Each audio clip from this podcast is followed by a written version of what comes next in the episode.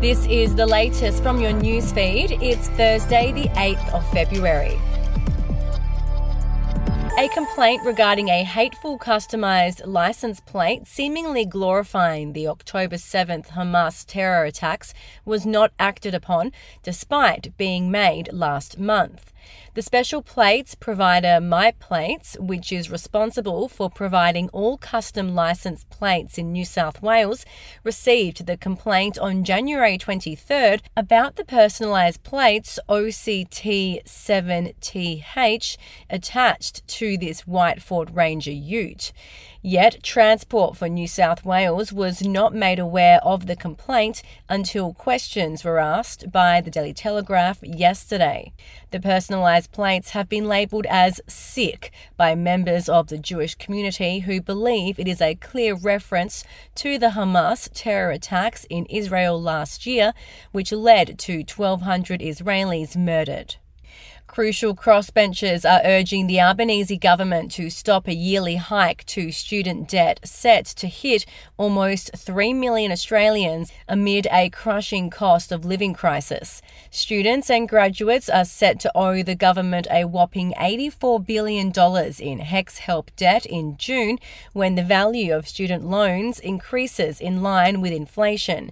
Average HECS help debts are set to increase by some $1,000 in June, leaving millions of Australians owing the government more, despite Prime Minister Anthony Albanese's promise to deliver cost of living relief through tax cuts.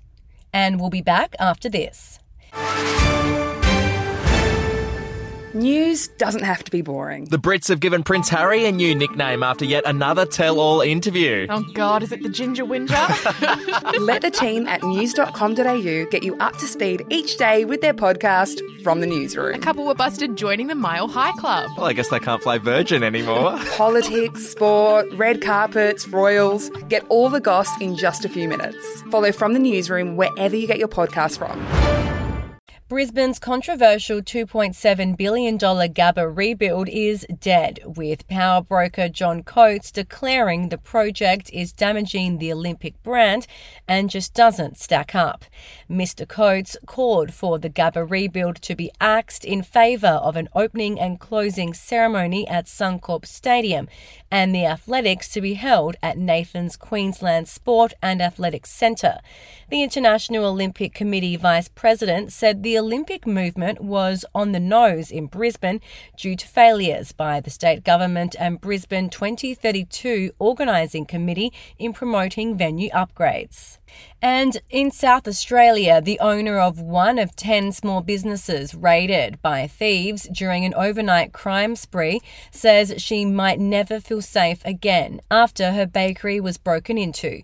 St George's Bakehouse has stores across Adelaide's north and west where masked thieves smashed their way in overnight, stealing the tools and leaving a trail of shattered glass and debris.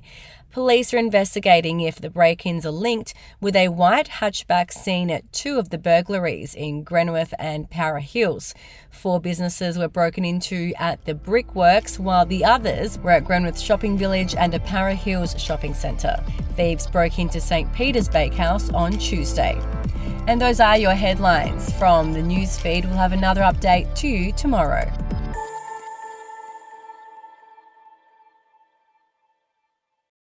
Are you ready to get an inside look at crime from someone who has investigated some of Australia's worst crimes? It was like Aladdin's cave. The luminol found bloodied footprints and bloodied handprints on a wall, so it's Yeah. just like a horror movie. Former homicide detective Gary Jubelin sits down with cops, crims, addicts, victims, small time cheats, and big town lawyers as they tell their incredible stories. My house got raided. Next thing you know, I got bail refused. Next thing you know, I'm on a truck Yeah. to Parklea Prison. Listen I Catch Killers early and ad free on Crimex Plus on Apple Podcasts today or wherever you get your podcasts.